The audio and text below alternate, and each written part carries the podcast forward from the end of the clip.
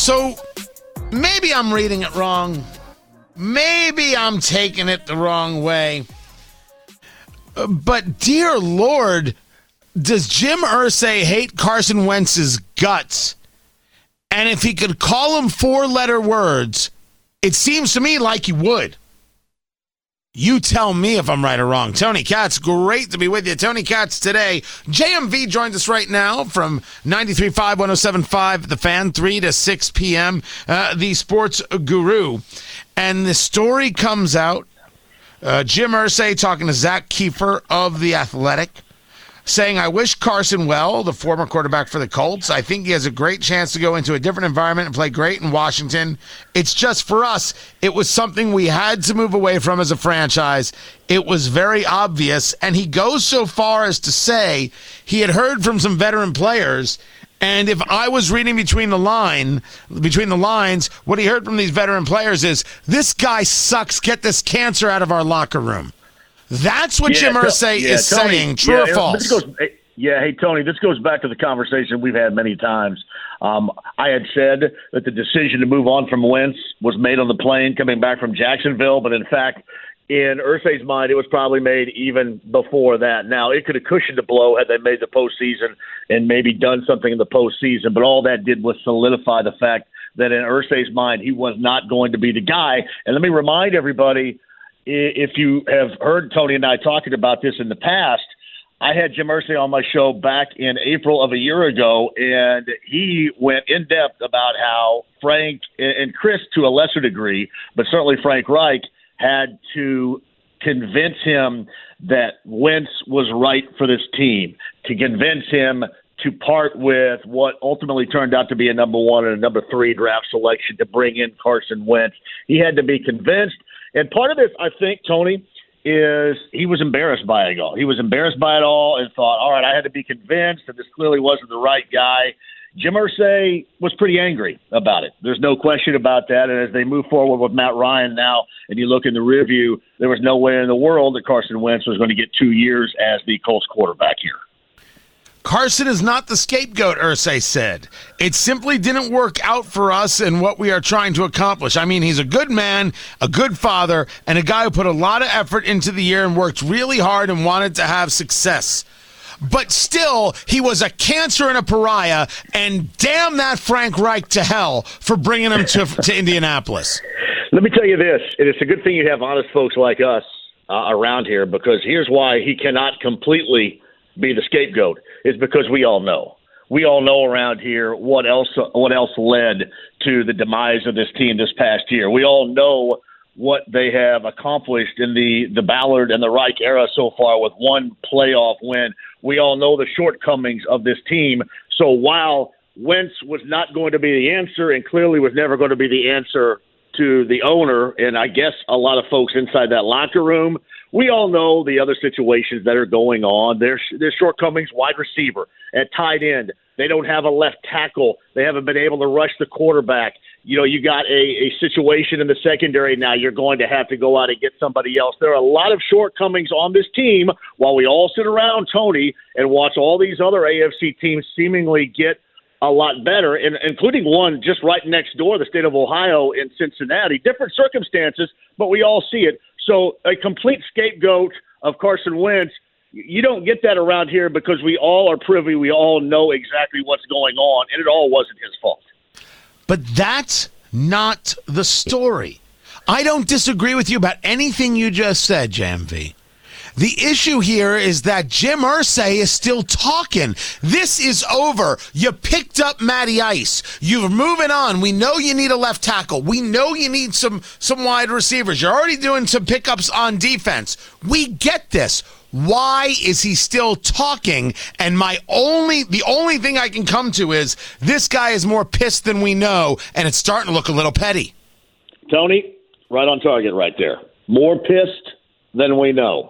And he wanted to let a lot of that out. And you could tell with that particular article and, and really meeting with the media out in Palm Beach yesterday, you could tell that he wanted to get that out. He, he what, what he wants is he wants to say, listen, I am trying my damnedest to put this team in a position. I have a general manager and I have a head coach that's supposed to do that.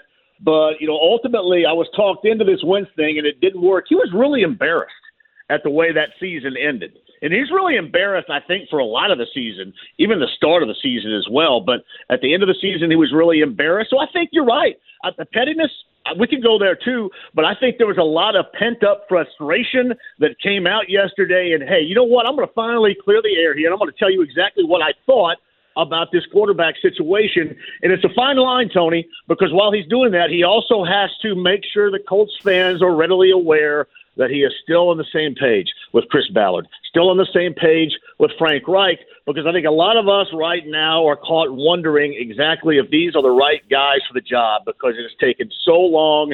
They have one playoff win. If you look at them in the hierarchy of the AFC, it doesn't look like that they're going to be there. Go out and win your division and hope you get into the postseason is kind of what the mantra should be, I guess, going into this year. But that was a frustrated owner that wanted to let some things out. And if you want to call it petty, I'd be right there with you as well. But I thought it was more uh, how frustration about this? than it was anything else. This article, these these conversations, the guy is one step away from going full Will Smith. no, no. I, listen, he hadn't been able to say anything, and you can tell the dude wanted to say something. I, I agree. Hey, listen, I can agree wholeheartedly with you, Tony. Move on because you've got again, you've got wide receivers, you've got tight, you've got all this left tackle, all these things that need to be addressed, and I don't know how Tony they're going to be able to address them. So I would agree with you, move on. But sometimes we're both dudes too, right? Sometimes if I guess the the the storyline or the narrative, if you will, is a little bit different out there. You want to get it out there. You could tell he just wanted to get it out yesterday. I can appreciate wanting to get it right. out, man. You're right. As a whole, you got to move on. I can appreciate wanting to get it out. There's a reason I do six hours of radio a, a, a day. but if, if if you tell me that he's on the same page as as Chris Ballard and Frank Reich, I'll tell you that Chris Ballard and Frank Reich have to be believing at this stage of the game they have got a year to make something happen, or they won't be here. Let me tell you this too. I, I think I think Ballard will. I think Reich is the one that's going to be. I don't think these guys are going to be tied together at the hip here. I think Reich is the one I think that is on deck of being on that hot seat and you know getting bounced if they have a really down season or a disappointing season. And I think what else Jim Irsay is doing, or at least did yesterday, Tony, was he does he feels the pulse of the frustration going on around here. I know he listens. Um, I know that he reads, he watches things of that nature. So he he feels that, and I think he also wanted to present himself as, hey, I get your frustration, and this is what I'm trying to do about it while keeping everybody in tune with you know, we believe in, in Reich and Ballard. But no, Reich is going to be the first one. Ballard won't be the first one. Ballard's got a little bit of more cushion, I think, in if this team is disappointing than Reich does at this present time. Is this a lot of making sure the fans know that he's he's with them? Is is this yes. a, a fan play?